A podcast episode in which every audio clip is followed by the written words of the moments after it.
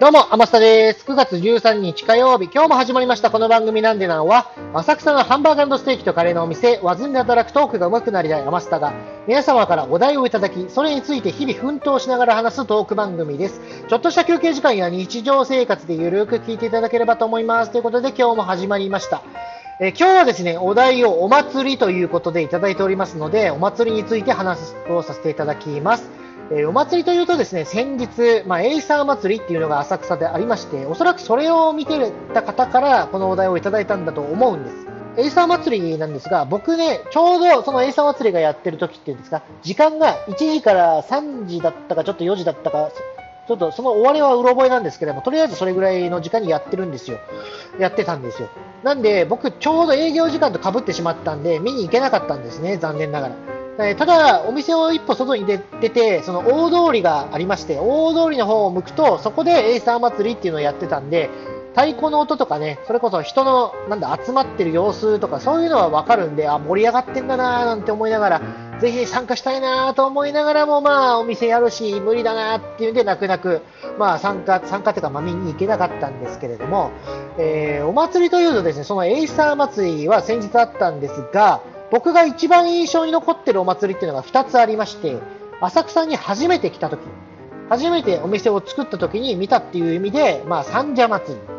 この三社祭りと鳥越祭り。この2つがですね、非常に僕の中では印象深いです。これなんでかっていうと、当然ね、浅草に来て初めて見たからっていうのもありますけれども、その三社祭りに関してはですね、人の気合が違うなと、僕ね、初めて思いました。お祭りって結構あっちこっちであるじゃないですか。それこそ僕の地元でもありましたし、えっ、ー、と、なんなら、えー、引っ越したくっていうんですか、住んだ場所、僕結構今まで人生の中で結構引っ越ししてるんですけれども、その引っ越した先々で結構いろんなお祭りっていうのがあるんです。それこそ大きいのからちっちゃいのから。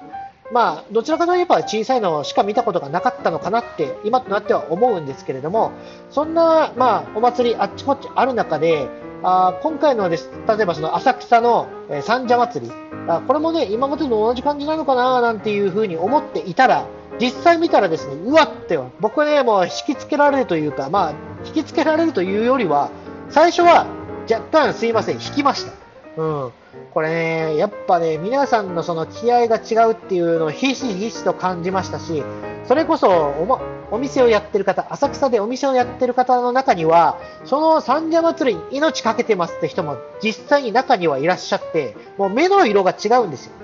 どういうことって思う方もいると思うんですけれども、もう普段はね、すごい温厚な、こう優しい、なんか、みほとけさんみたいな感じの人がいらっしゃるんですけれども、その人がね、ひとたびその三社祭りっていうことになって、まあその人ね、よく担いでるらしいんです。あの、おみこしをね、担ぐ人、担ぎ手って言うんですけども、担ぎ手になった瞬間に目がクワーッと、なんて言うんでしょう、見開くっていうんですか。もう、なんて言うんですか、オーラが違うんですよ。うわっと思って、うわ、気合入ってるわって思っちゃいましたね。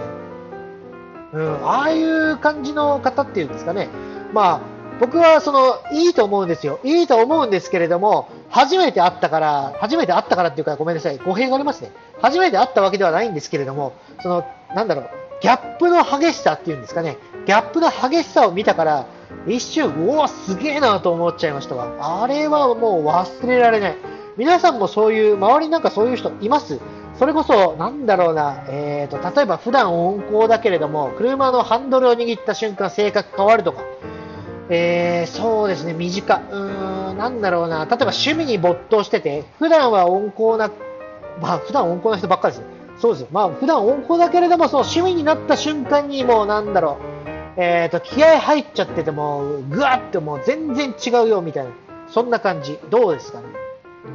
うん。あとなんだろうな、ランナーズハイじゃないですけれども、走ってる途中からもう、なんだろう、だんだんだんだんもう気持ちよくなっちゃって、もうどんどんスピード上がっていくみたいな。そんな人も中にはいるのかな？うん。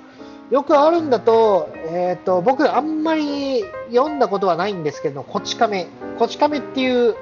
えっ、ー、と、漫画わかります？一時期ね、アニメにもなってたんで、わかる方多いと思うんですけれども、あれの中で、まあ、本田さんっていう、なんだろう、警察官の人がいて、な白バイ警察なのかな？確かあの人。で、白バイのハンドルを握った瞬間にもなんか、ヤンキーみたいになんか気合が入っちゃうみたいな、そういう性格が変わりますよ、みたいな人がいらっしゃるんです、キャラクターとしてね。ただ、あのその、その人が実際にいるんだって、僕はもう本当初めて思いました。うん、あれは本当忘れられないなっていう、そういう感じで三社祭りは非常に僕の中ではあの思い出に残っております。あともう一個、先ほど言った、えー、鳥越祭りっていうのがあるんですけれども、これもね、あの浅草に来て初めて僕は参加したんです。これ何が有名かっていうと、あの熊手っていう、えー、っと、あれ、なんて言えばいいんでしょうね。まあ、間違ってるかもわかんないんですけれども、ざっくり説明させていただくと、商売繁盛みたいな、そういう感じの、えー、っと、なんて言えばいいですかね。熊手っていうあれは、えー、お守りみたいなやつのちょっといいやつがあるんですよ。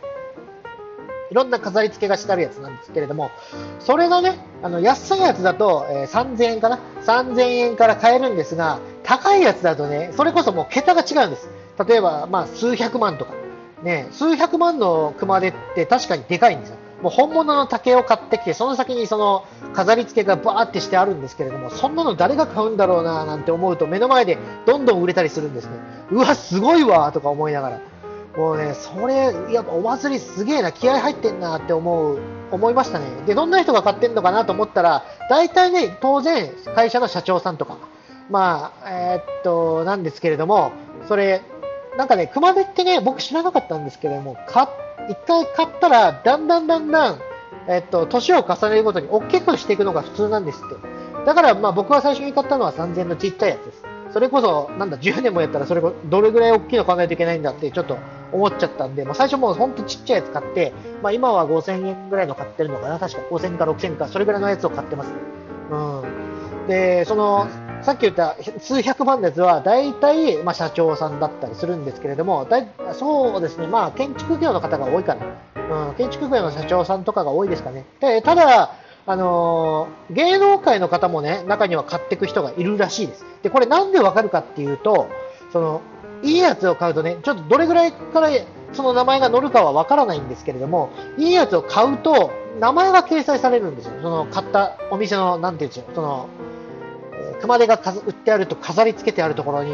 えー、ていうんですか、板に名前が書いてあって、そこに誰が買いましたみたいな感じで書いてあって、そこにね、まあ見るとね、そうそうたる、まあ芸能界のメンバーが書かれているわけです。それこそお笑い芸人だったり、俳優さんだったり、まあいろんな方が買われてるんで、おー、すげえな、そういう方も来て買ってんだとか思いながら、ね、あー、早めに来たら会えるのかしらとかね、そういう、なんだろう、思ったもんですよ、当時は。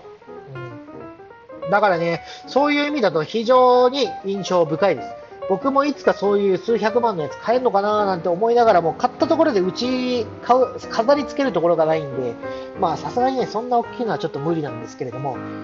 うーん、ね、夢がありますよね。そういうの買ってる人を見ちゃうと。しかもどんどんどんどん目の前で買っていくから、わー、いつかそういう風になれるように頑張ろうみたいな。まあそんな感じで、まあ、なんだ、気合が入りましたよね。